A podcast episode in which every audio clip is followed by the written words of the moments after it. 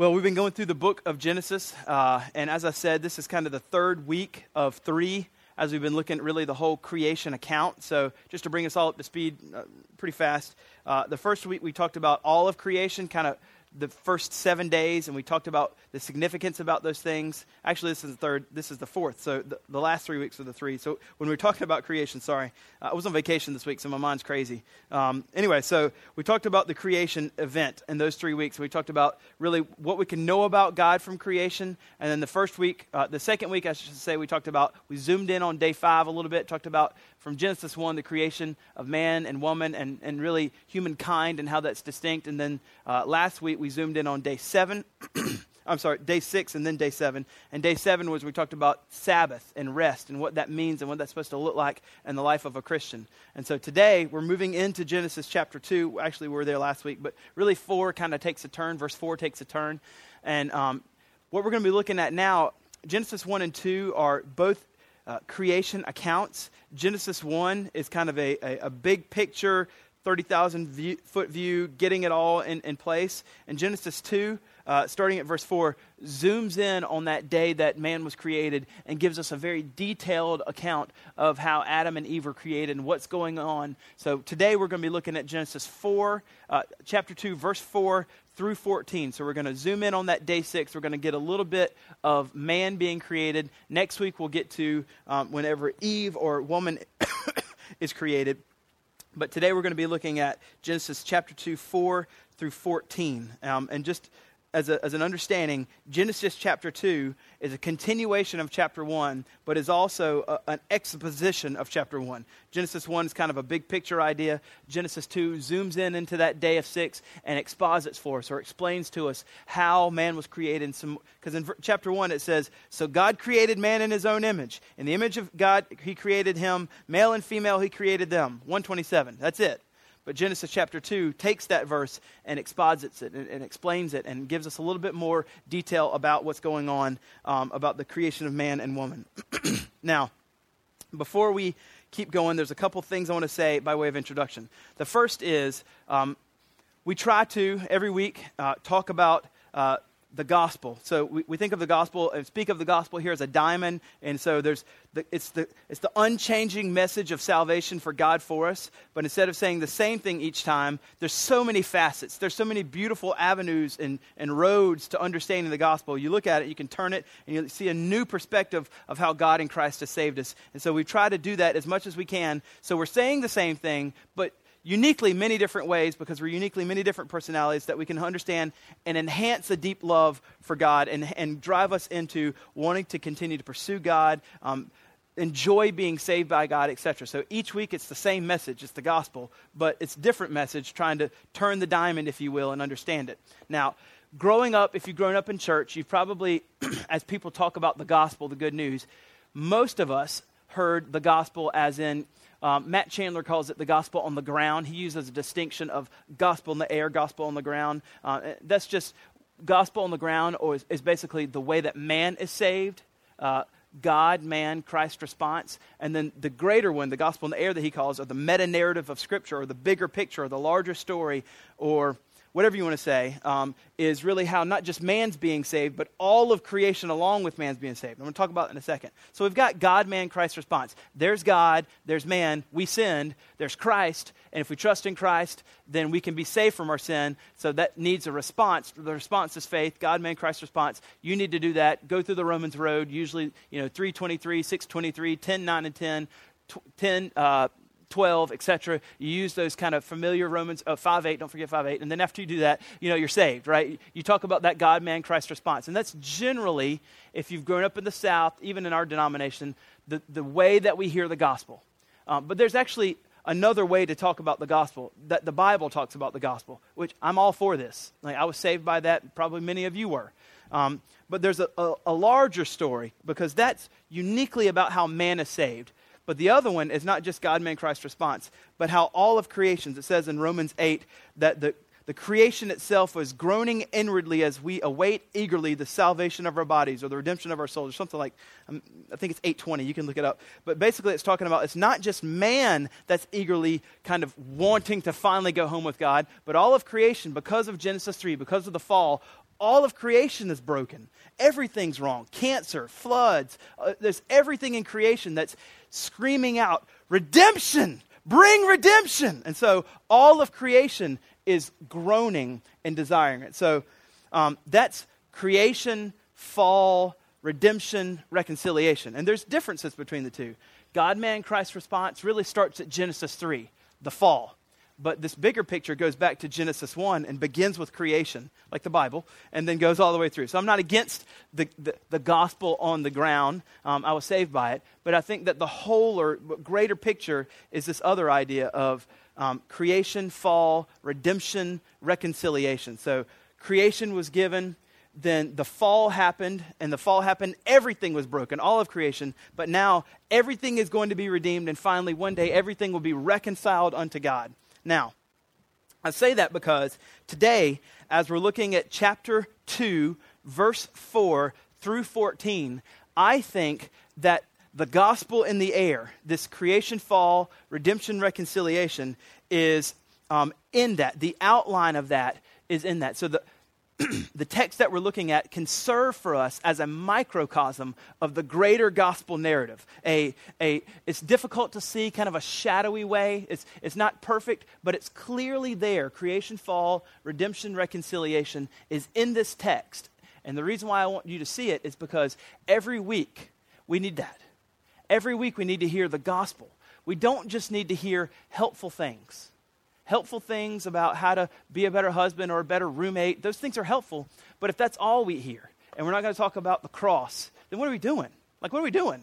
We're just having self help classes. Like, we can, go to, can go to college for that, right? This, instead, is church, where we need to hear about what God has done for us in Christ. Tell me the gospel. It's what I need this week in order to get through this week to create in me or recreate in me or keep pushing me into or giving me the deep desires to know God, to love God. Remind me that Jesus is the one that bore all the wrath for me, that I don't have to bear it. And because of that, I'm continually trusting in you, God, as my only hope for salvation. So we, we need to hear that each week. It's crucial.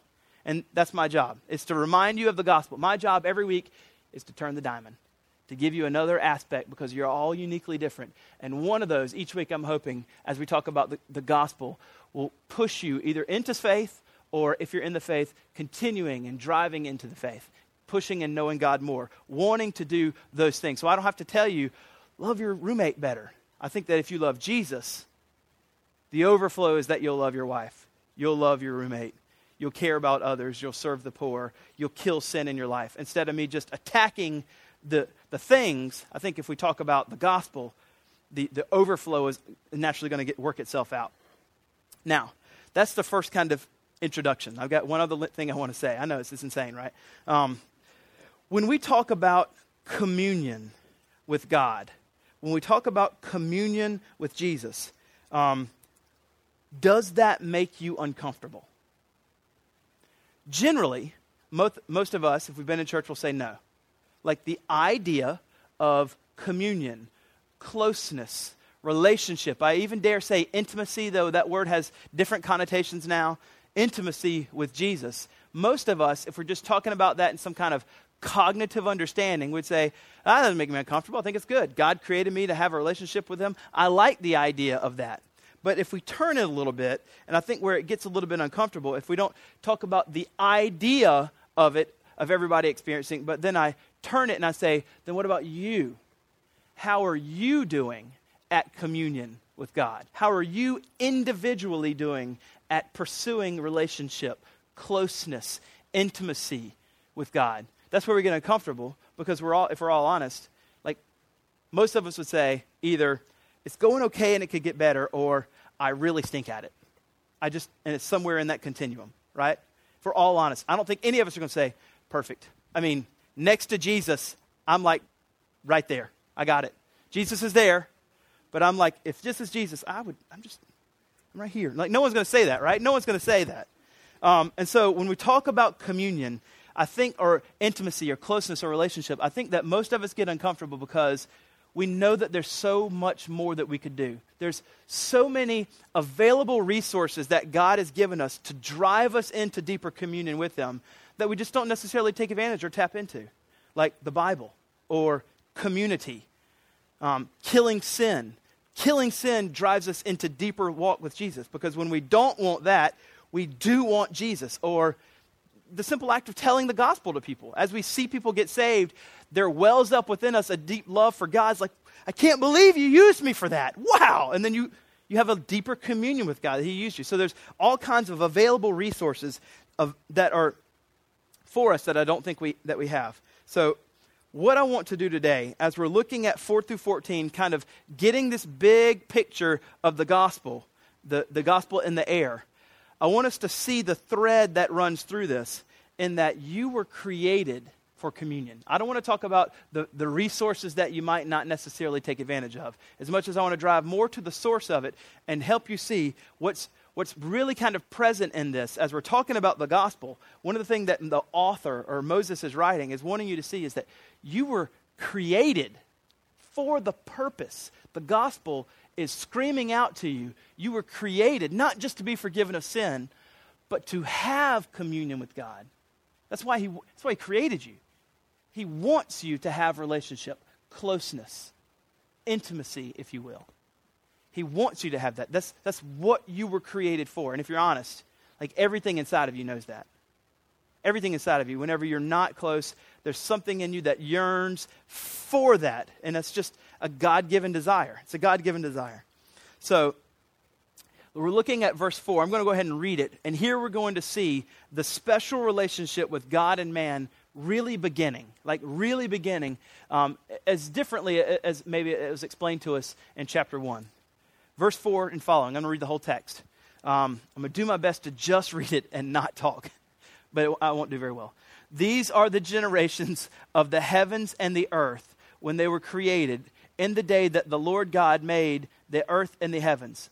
Already referencing Genesis 1 and 1 and 2, the heavens and the earth when no bush of the field was yet in the land, and no small plant of the field had yet sprung up, for the Lord God had not caused it to rain on the land, and there was no man to work the ground. And a mist or, or a spring, thinking of like water gushing up, if you will, a mist was going up from the land, and it was watering the whole face of the ground. That's why there was no rain, because it was all taken care of.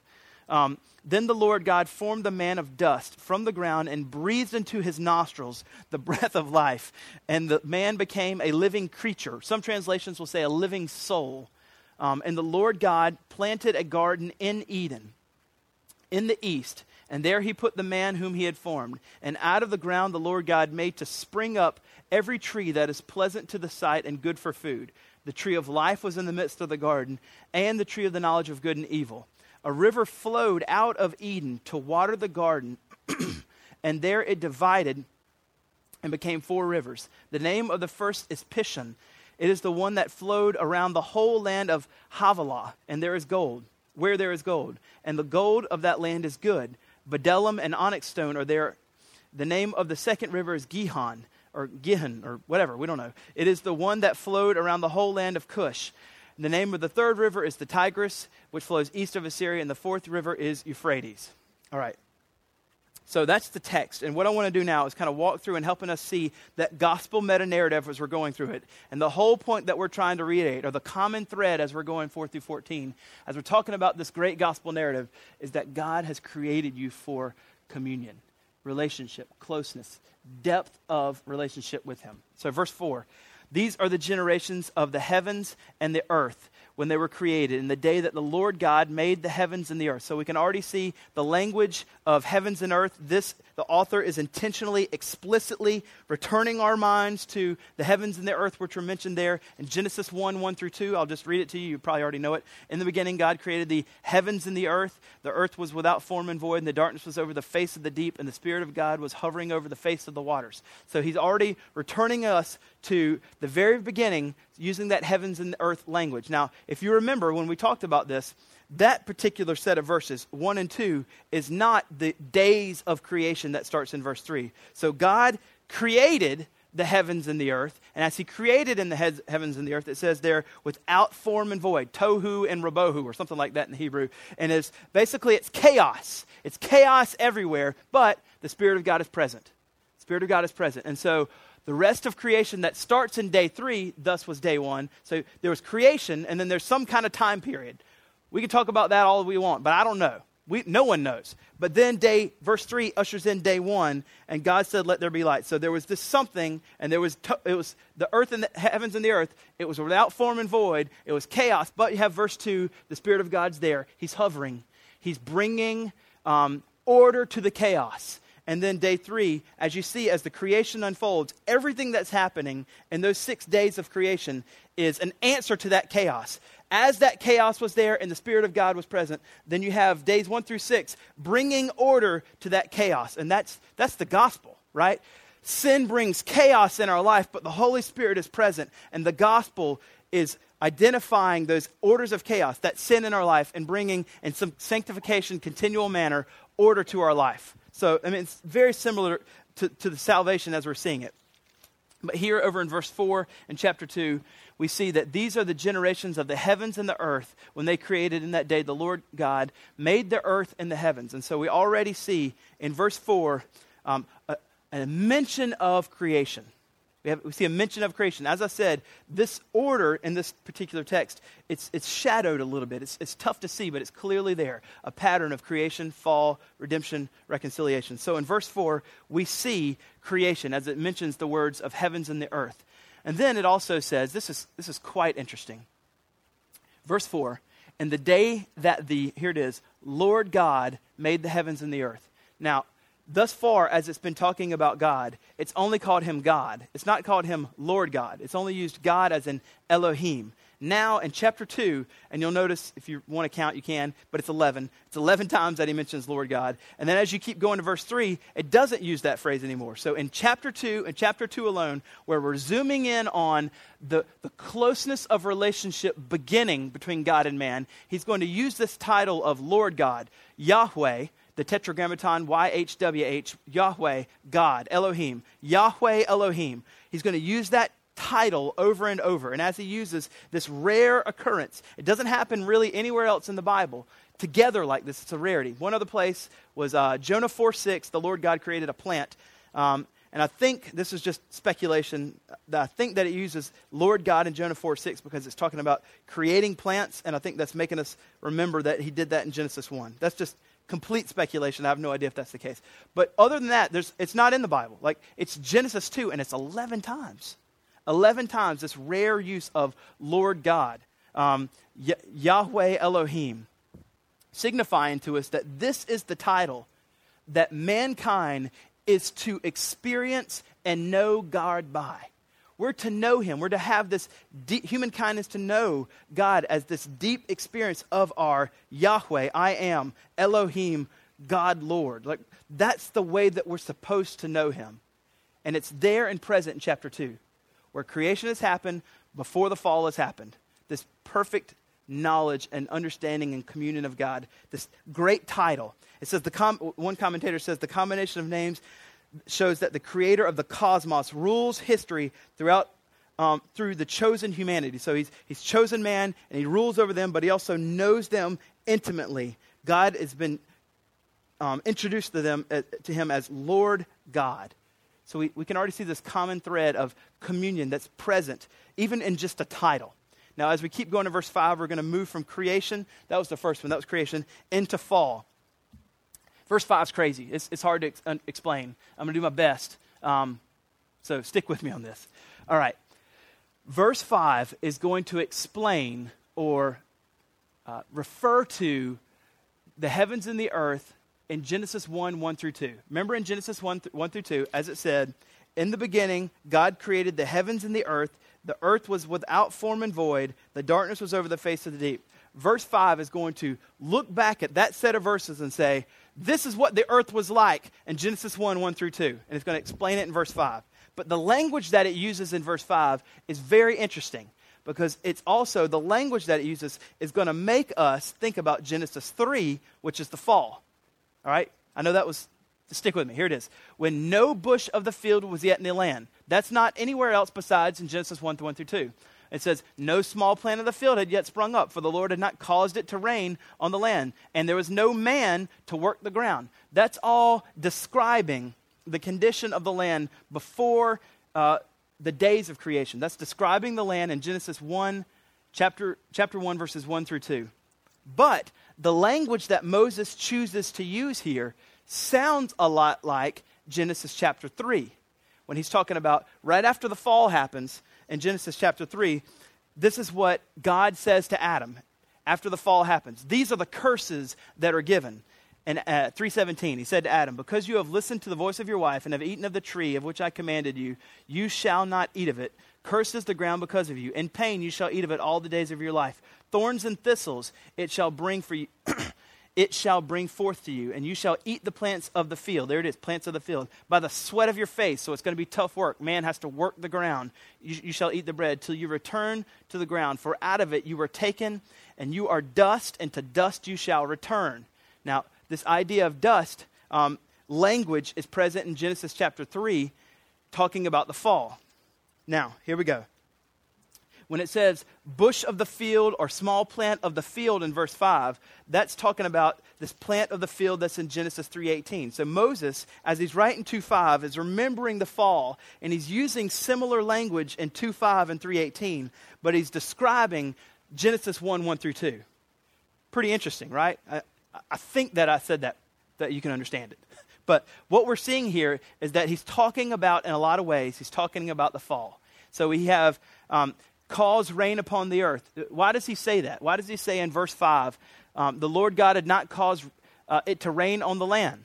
That's pushing the reader forward to remember in Genesis 3, he caused rain to come upon the land because of the fall. You have the big flood episode, another I- instance.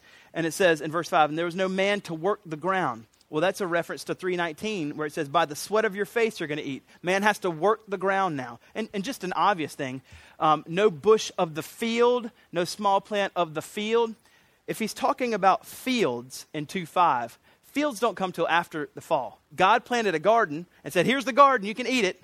There's a garden, there's no fields. But when the fall happens, then man has to work, and as man works, he plants fields. And so the idea or the concept of fields being there are all Genesis 3. They're post fall ideas. And so here, as he's talking about in verse 5, things that are going on before, he's also warning the reader to be pre ready or to be um, prepared for the, the fall that's going to be coming in Genesis 3. So here we can see the fall. So we've got creation mentioned in 4. Now we've got the fall that's being mentioned. And he also mentions it in verse 7. It says, Then the Lord God formed the man of dust so we, we can see this mention of dust, which is already right there in 317. Uh, I'm sorry, 319 for you a dust, and dust you shall return. So the idea of dust and being dust as we're created is present. This is all kind of reminding us of the fall. But God's going to, as He's creating here, um, this, this land and this mist, He's going to continue to do things to foster or build a place for man to have perfect relationship with God.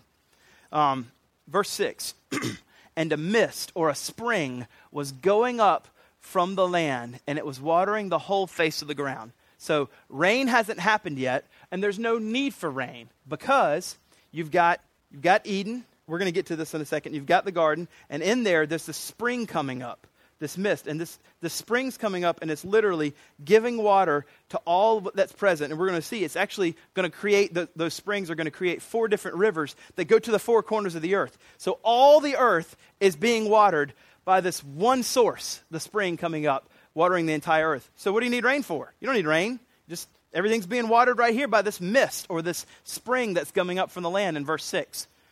Um, Verse 7 Then the Lord God, again, over and over, he's going to say, Lord God, formed the man of dust from the ground and breathed into his nostrils the breath of life.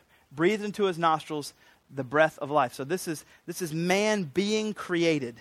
This, this is unlike any other created thing. Um, I know it's kind of weird to think that God like grabbed man's face and was like, like breathing into his I, I, every time I was reading it before and it made me laugh. But, so it sounds funny, but it, it's very interesting that the way that he creates us is that he forms us from the ground and breathes life into us. Now, if, if you remember, as we're looking at Genesis 1, that's not how other things were created. Just spoke it, and there it was. Just spoke it, and there it was. But when man's created, we're uniquely different. He's literally going to form us from the dust of the ground and his own breath is going to be breathed into us to give us life. Pretty interesting.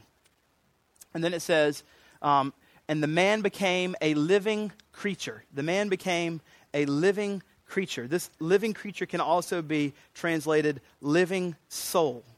So there's a balance that we're wanting to strike between those things because we are a creature. Like all the things that were created in Genesis 1, they're all creatures and we're creatures. So we're like them in the sense that we're not God. they have a create, we all have a creator, he's God and we're creatures. However, we were also not just created, as it says, as living creatures, but man is distinct because it's now created as a living soul. So just like we're like the animals that we're not like God, we are not like the animals. We stand as a unique, different in all creation because we also have a living soul. Animals don't have souls. We have souls. So we're different than the rest of it. So there's this balance that we have to strike in that we're not God but we're not creatures. We are the pinnacle of all of creation. Man is the highest point of all of creation. We're made in the image of God. There's something distinctly different and precious about us. We're not God at all. Like, not at all. He is infinitely more um, important than us, if you will. But we're very important to God that He creates us uniquely different than the rest and creates us as someone He wants to have relationship with.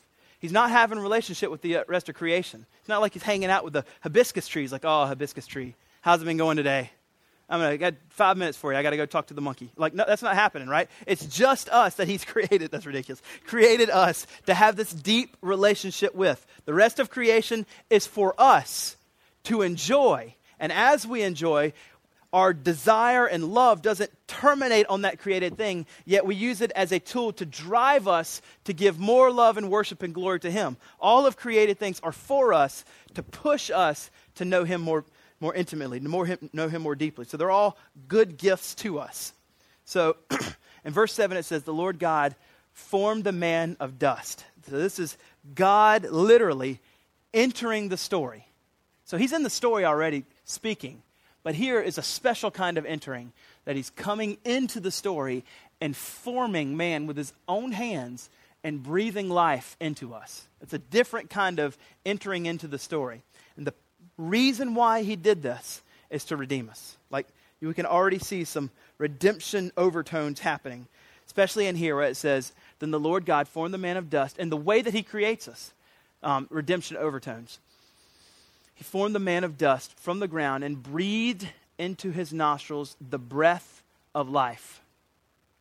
So human beings have the very breath of God sustaining us, the very breath of God. And this breath of life, um, giving us life, physical, sounds very much like John chapter 3, where the Spirit comes and gives us life. So in John chapter 3, Nic- Nicodemus comes to Jesus at night and he's talking about being born again. And Jesus said, You have to be born again. He's like, What do you mean by born again? I can't enter into my mother's womb again and be born. That doesn't sound uh, like logical to me, Jesus. And then Jesus answers in chapter 3, verse 8 by saying, The wind blows. Th- that wind can also be translated spirit. So it's it's ruah, uh, uh, no, pneuma. Ruah is in the Old Testament in the, in the Hebrew. Pneuma is spirit in the Greek. And so we, we know that he's talking about the Holy Spirit. The Holy Spirit blows just like wind wherever it wants to. When you're outside and you hear wind blowing, you, you hear it.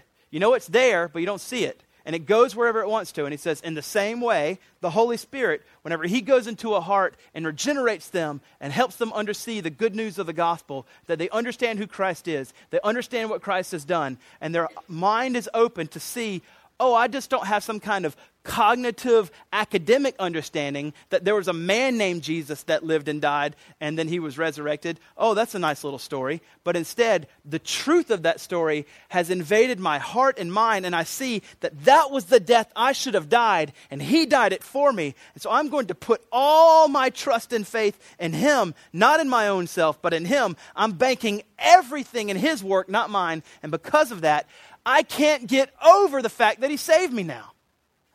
That blows my mind. He didn't have to do that at all. And now the rest of my life is me giving evidence of what's already happened, living my life showing that Jesus is my highest treasure forever. And when that happened, that decision to follow Jesus, put your faith, that was because the Spirit came, as it says in 3 8.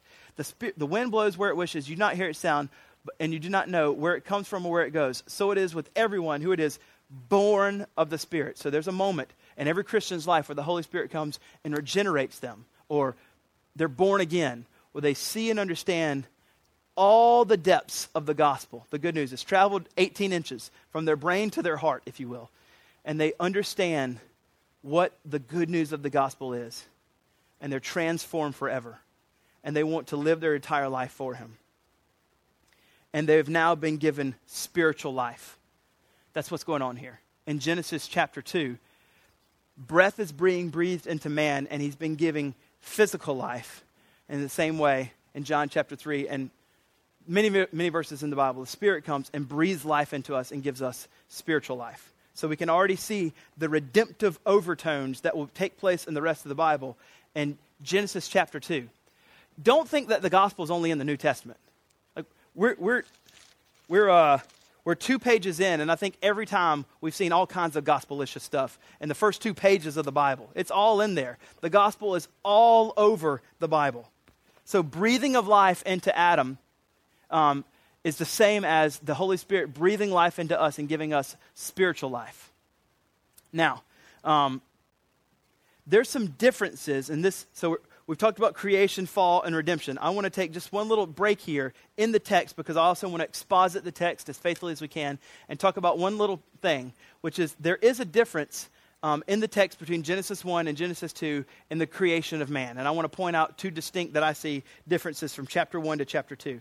So in chapter 1, we've got, as it says in 127, so God created man in his own image. In the image of God, he created him. Male and female, he created them. So we've got in Genesis chapter 1, God, both Adam and Eve, uh, God is creating both Adam and Eve in the image of God. Very distinct. The writer makes a huge, huge difference here. I don't know that it could be any different. In chapter 2, we're not mentioned at all to be in the image of God. In chapter 1, we're, we're created in the image of God. In chapter 2, we're fashioned from dirt. That's a pretty big difference. Like, if there's a greater contrast that could be drawn, I don't know what it is. Made in the image of God, made out of dirty mud, just fashioned together. Not even created, it's just formed, like formed out of dirt. So there's a big difference there. And so that's the balance that the Bible is always trying to help us see. Man is uniquely different than the rest of creation, but man's still a creature. Man is frail. We, we are a mist. We are a vapor. Like anything can happen and we're gone. We don't live forever at all. We're, we're very fragile people. And so we're just created out of dust. That's the first di- difference, is that man's created from the ground in chapter 2, man's created in the likeness of God in chapter 1. That's a big contrast. The second contrast um, is the actual way that male and females are created. In chapter 1, it's just kind of they're, male and female are just kind of lumped together in one story, and it's just the very end of 27. Male and female, he created them. but in chapter 2, it actually gives a lot more detail about the, the difference of how male and females were created. We wouldn't have any idea that they were d- uniquely created differently uh, if we just had chapter 1. Male and female created them. But in chapter 2, it tells us in 2 7 that man was formed of the dust, and God literally breathed life into him. And then in t- cha- verse 22, you've got the female being created in a, in a much uniquely different way. She was literally taken out of man, out of his rib, and then God formed or fashioned. You can see it in 22. And the rib that the Lord God had taken, um, he made into a woman and brought her to the man. So the woman was diff- created differently than the man in a beautiful way. It's not in some kind of, you know, second class way, in a very beautiful way and they're created differently. And so we can already see the ideas of, in chapter one, every man, every woman has equal dignity, value, and worth because they're all made in the image of God. Equal dignity, value, and worth. But in chapter two, whenever we're talking about creation, we can already see that we are different. We don't need like a class for this, right? There's no special theological thing that you need to go to. You can just put a man and put a woman beside each other, you can say they're different. They're not the same. They have equal dignity, value, and worth, but they're definitely different, right? And so there's, we, we should enjoy and celebrate the differences, not try to make them the same. I'm not saying that one's better than the other. I'm not saying like, here's man and here's woman. I'm saying man and woman are the same, that they're created in dignity, value, and worth, but they're also different. One's no greater than the other. The woman was taken out of the man. So, a very, I think, complementarian view is, in, is um, what should be understood here, in that they complement one another. The woman was given to the man, and therefore, I don't have to go into that and talk about that next week because I'm, I'm going to get into those texts. But we can already see, even in the creation of man and woman, that they're very different and that they were made to complement one another. And this isn't, this is all before the fall. It's not like, woman, you were created out of man, therefore you should be the helpmate and help him because Lord knows he needs it. Um, and that's some kind of curse now. Like, that's all before the fall, right? That's all before the fall. So it's not part of the fall's curse that you have to be the helper of the man. It's actually a good thing because we're a mess. We're just a mess. We absolutely need it. Anyway, um, I know God's our Savior, but praise the Lord, He gives us wives. Um, anyway, back to this. um, back to the uh, distinctions. So we see that they're created in essentially two different ways. And so we also see that the redemption language is present in this particular pl- uh, set of verses where he's creating um, man and woman out of uh, his breath, and as he creates them, a, a man out of his breath, and the same way he gives physical life, the Spirit gives spiritual life. And ultimately, we need to understand this great redemption that we've received. And um, just in the same way, I would even say that in the same way that man and female are created differently, salvation, though it happens the same, like creation happens basically the same in Genesis 1 for men and women, salvation also happens differently for us because of our person. Just like the creation happens differently for man and woman, salvation happens differently for all of us in certain ways. We all have to do it by faith in Jesus alone, right?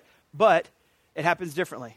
Whether it be in church or out of church, or a friend tells you or not tells you, or your personality, you need to hear that avenue of the gospel, not this avenue of the gospel. The diamond needs to be turned a different way because each of us are uniquely different people. Uniquely different people. And so I say that as a way of encouragement. If you are sharing the gospel with your roommate, your crazy uncle, whatever, and nothing's happening, realize that they're not you. And they need to maybe hear a different avenue of the diamond of the gospel. Don't just harp on them that same thing. Think of something different, another great truth of the gospel, and use that as a way to explain the gospel because we're all different. We all need to be saved in different ways, although we're all saved by Christ alone through faith alone. All right, keep going. Um, in verse 8, we've moved from creation, fall, redemption. Now we're going to start moving into reconciliation or restoration, whichever one you prefer.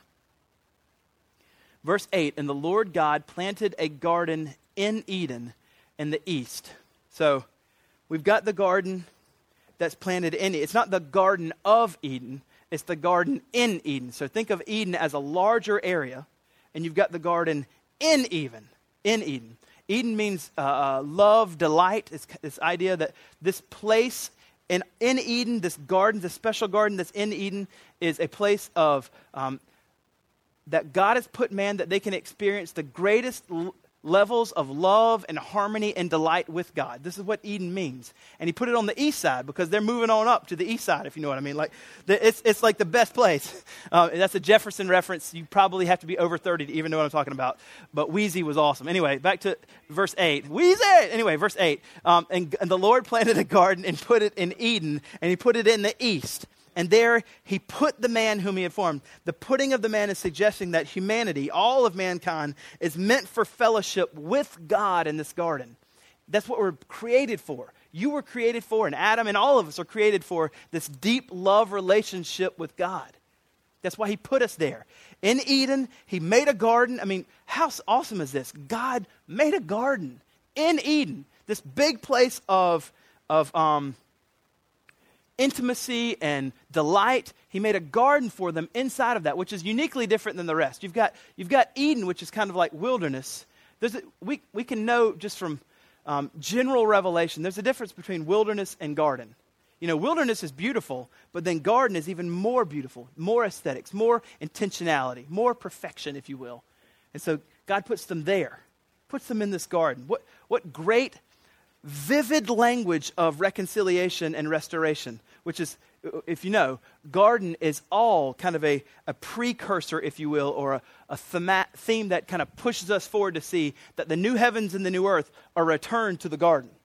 Um, so here we have um, him putting them in the garden on the east side, and out of the ground the Lord God made to spring up every tree that is pleasant to the sight and good for food. So he even provides everything that they need for sustenance, everything that they absolutely need. They have God Himself, they have food there, everything that they need is there. There's much delight in there. there the garden is in Eden, it's not the Garden of Eden, and they're in absolute, utter paradise. Some translations even say paradise, as Luke references that today where Jesus says, You'll be in me in paradise.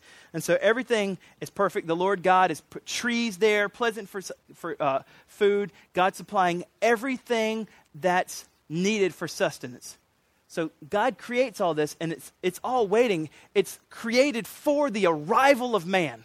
Like all this is for man to be there, and for man to be there to enjoy this perfect relationship with God intimacy, communion. If we just stop there and we don't get to Genesis 3, just imagine that. This is what you were created for. You're like, I don't even like leaves. That, that's not the point, right? It's not that you have to live outside now, right? The point is, this is perfect paradise, perfect communion with God, and every need you have ever needed met. This is what you were created for. Why would we flee from that? Well, Look, look at this. We'll give a little bit of hint. Um, Jack's preaching Genesis 3 the fall, so I don't want to I don't want to take too much of his thunder, if you will. Um, but here we have uh, verse 9. The tree of life was in the midst of the garden, and the tree of the knowledge of evil. So there's, there's two trees. Um, there's two trees present. You have Eden, you have the garden, and right there in the middle, you've got the tree of life and the tree of knowledge of good and evil. The tree of life, as it's kind of mentioned throughout the Bible, it's a little bit elusive. It's not mentioned much. Um, there's one in Proverbs, and there's one in, I think, Revelation 22. Uh, and this is the tree. This tree, this tree of life, is one that heals. Commentators say it heals, it enhances life, it celebrates life. This tree's uh, mentioned first. It seems to not be the focus of the narrative. It seems to not be the focus of Adam and Eve, uh, but the other tree is. And the reason why commentators are saying is because it's the tree of life. It's the one that in our humanity tend to run away from, right? We choose the other one. Um, humans will choose power or knowledge or knowledge of good and evil, or I would say selfishness, over life. So that's the tree of life. The second one is the, the tree of the knowledge of good and evil, which is referenced in, if you want to find that place in Genesis 3, where they eat of it. You can see it in 3 5.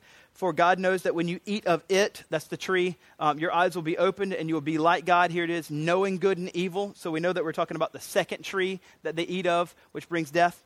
Um, and the language that the Bible uses to talk about this tree of knowledge of good and evil is that it's forbidden. Um, the tree creates ethical awareness in the human agent. We are now aware of good and evil. We are aware of things that are right and things that are wrong.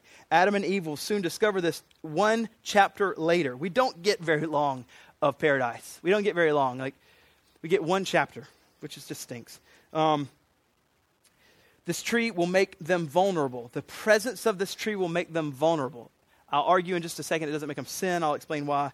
They become aware of good and that good can bring life. We know that good does bring life to us, um, but they're also become aware of evil, the, the, the, knowledge of good and evil, and evil hinders, evil destroys. Just to illustrate that evil hinders, the, the, the evil side, not the, not the good. Have you ever seen this movie, uh, The Matrix? If you haven't, it's pretty awesome. It's like a one you should see in your lifetime. Um, there's a lot of violence, so you know you need to be old enough to watch it. Anyway, so it's got Keanu Reeves, uh, you know, everyone to this side of the bus, that guy from Speed. So he's, he's having a conversation. He's having a conversation with the computer. I don't know. It's got the guy in the glasses. I think his name's Mr. Smith or Jones. It's something real generic. Um, so he's having this computer, and Keanu's like, why are you doing this? And so the guy's like, because humans are a virus. You know, you are nothing more than a virus, and you just destroy everything, which in some ways, that's a very post fall, you know, nihilistic view of man that we are that way, which is in some ways true. It's not ultimately true because the guy who wrote that hasn't read, you know, Revelation, right? So it all gets better. Um, and doesn't know the gospel that Jesus changes all that in us. But the idea is that humans are capable of wretched evil. because we are. Like sin is like a virus. It's not we, but sin in us does bring vi- violence and destroys. That's what sin does. And so it is absolutely true. So we have these two trees. Um, just as a little side note, and I don't want to steal Jack's thunder, we, we think of that and we think, why did God do that?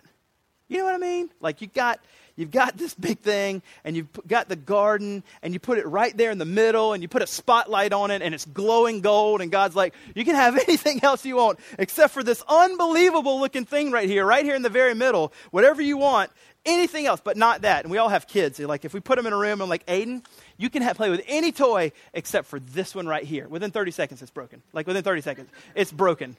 And so we think, why did God do that? Why put that massive piece of temptation right there in front of him? Well, we got to remember that idea, um, we're thinking through a Genesis 3 lens. Like, that did not enter the minds of them in Genesis 2. They didn't think corruptly, they did not have a corrupt nature yet. So when they hear that, they're like, all right, why I want that? The vulnerability of that tree being there is because the serpent comes and whispers lies. That's the, the serpent is the one that makes them question. The serpent is the one that makes um, them sin. He, he comes and tempts them. But without the serpent, I don't think it would have happened.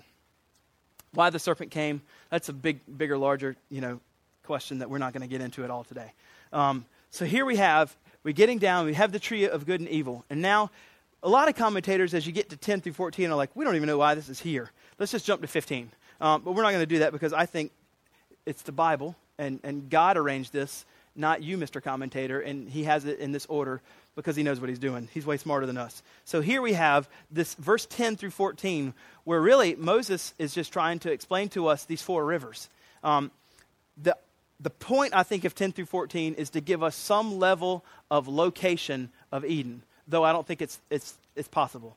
Luther says this. Martin Luther says that the, uh, his view is that the actual location of the garden is completely lost after the flood. The, the flood was so altering to all of the created order um, and earth itself that the finding it is, is, ultra, is ultimately not going to happen. Even the, you can see the four rivers, the Tigris and Euphrates, which we still know, he says are likely even kind of moved around because of this massive flood, and you, they're probably not in the same locations as even Moses is giving us here. So, um, What's the point? Well, I'm going to explain to you what I think the point of this being here, uh, but we have to remember verse 6 as we, as we go through it. So let's look at it. Um, a river flowed out of Eden, uh, delight, perfect wonderfulness. A river flowed out of that to, um, to water the garden, and there it divided into and became four rivers. So we have this idea of four rivers. The name of them are Pishon, Gihon, Tigris, and Euphrates. And if you're like me, I'm like, don't know the first one, know the second one, heard the other two. Um, Sailhamer points out something that's pretty interesting. If you notice, it's like Pishon and got to give us a whole bunch of stuff because, like, who knows what that is? And same with Gihon. And then it's like, oh, yeah, and Tigris Euphrates. You know, like, uh, like, why does he barely say anything? Hey, you got those two. And the reason why Sailhamer says, um, note the amount of description given to each of the four rivers is in inverse proportion to the certainty of the identification of each of the rivers. So the reason why he's given us so much about Gihon and Pishon is because he knows that none of us know where that is. Like we never heard of it. Like what are those? But Tigris Euphrates got those. You don't have to talk about that too much. Um, and that's because he's wanting us to understand in some ways the location.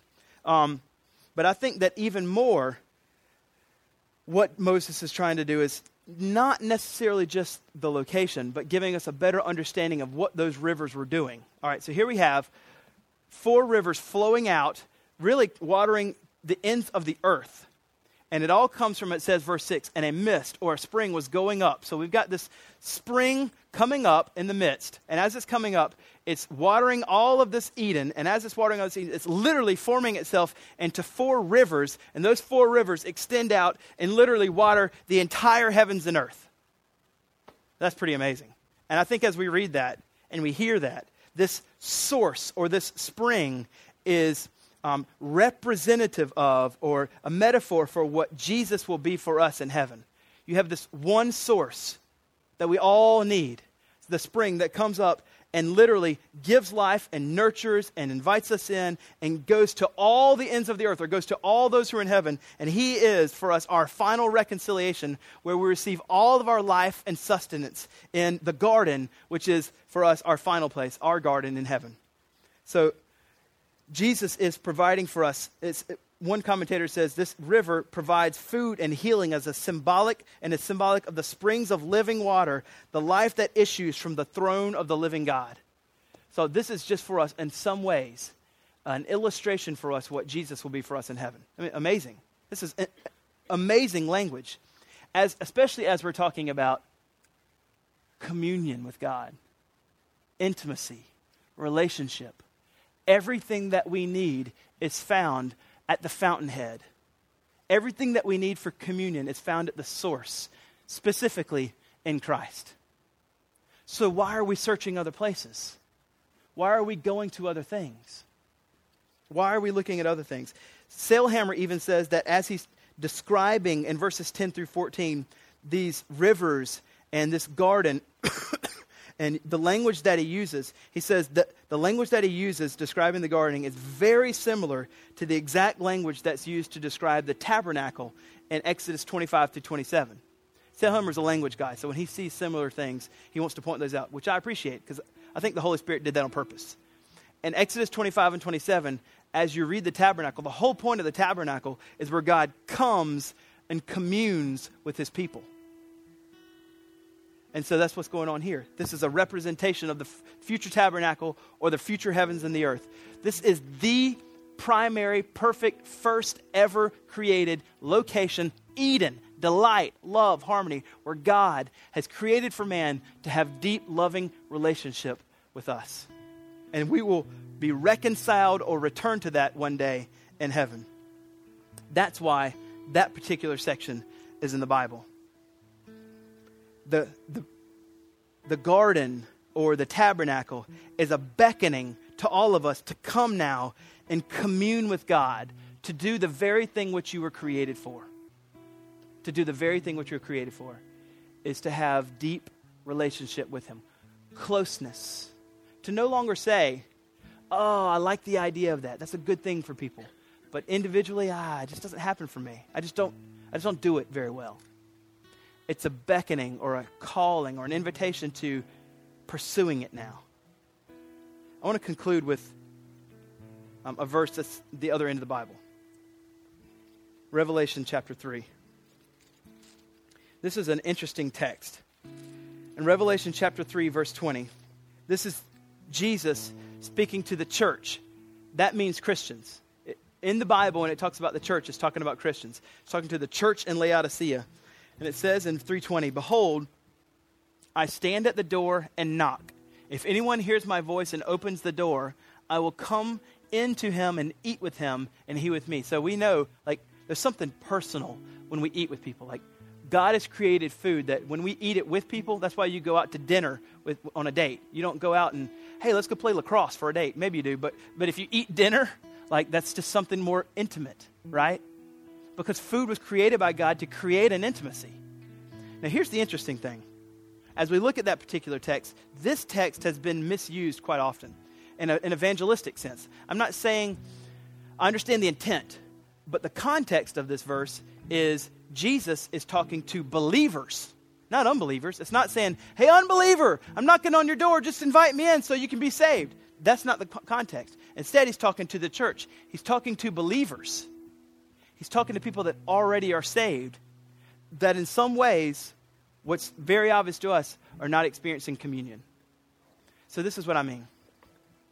I think if we're going to paint it in kind of our in our picture of what we've been talking about today, is you've got people that have understood the gospel on the ground. God, man, sin, response. And that's what they understand. That God has forgiven me of my sin. And that's awesome. I mean, it's a beautiful thing to be forgiven for our sin. To have those feelings of guilt and shame and dirtiness to be taken away and be told that we're clean. But don't miss this. You're not just saved by God in order to take away dirty stains or guilt pains or shame. But you're also saved by God to also be ushered into depth of communion and relationship and closeness with God.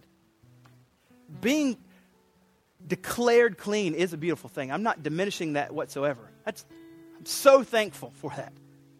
But that's not the primary purpose for our salvation. It's part of it. But the reason why God saves us is because He's inviting us into this deep, loving relationship. So if we're looking at this, there's a couple questions I think that pop out at Revelation 3:20. The first one is, who's Jesus talking to? Well, he's not talking to unbelievers, he's talking to the church. So he's talking to believers. And once we establish that, the even greater question I think is this why is Jesus outside?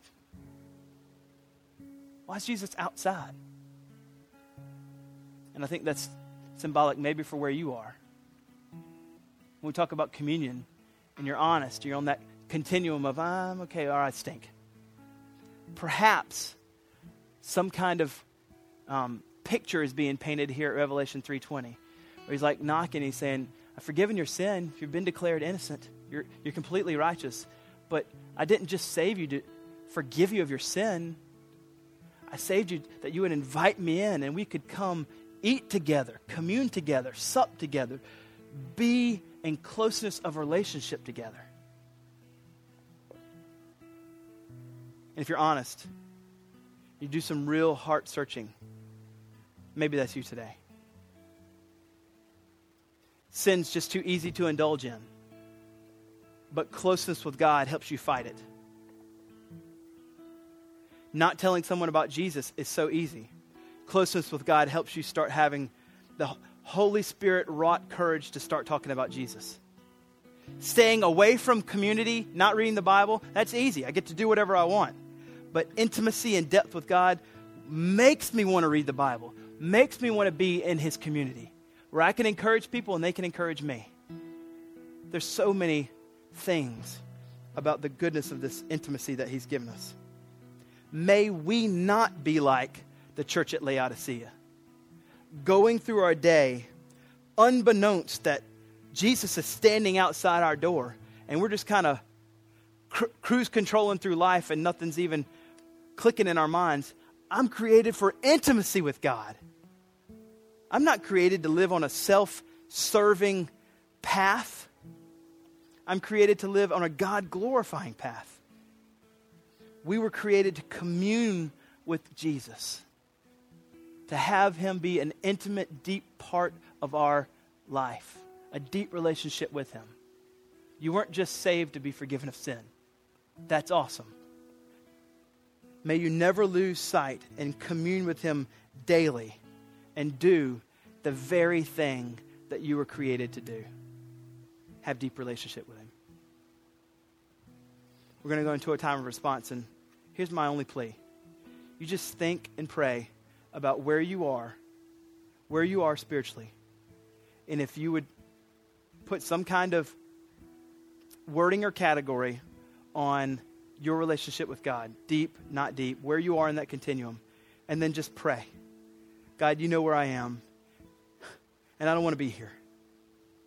Would you come now?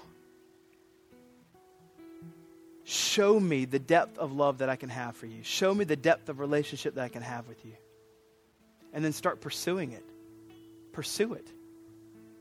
Pursue Him in His Word. Pursue Him in a community of believers. Kill sin. Don't choose it. Tell other people about Him.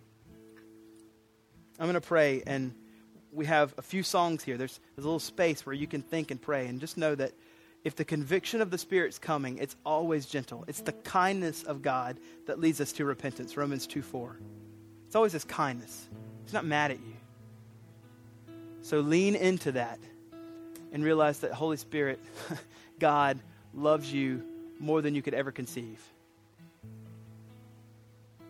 You were created to have deep communion with Him. Let's pray. Jesus, thank you for today. Thank you for this time that we can we can get together and study your word. I pray God that you would use it to move us, shape us, make us aware of really the selfish places in our heart where we're either unbeknownst to ourselves that we are, don't have deep communion with you, or we do know and we're just selfishly rebelling against that. I pray for all my friends here that if anyone know, doesn't know you, they've never heard the gospel and trusted Christ for the salvation of their sins, believed in his work on the cross for them, that they would trust Jesus today and be saved. For those that are believers, God, I pray that you would, Holy Spirit, work deeply in their lives and give them a deep desire to want to commune with you, have deep, close relationship with you the rest of their life, and pursue that. Pursue it. I pray this in Jesus' name. Amen.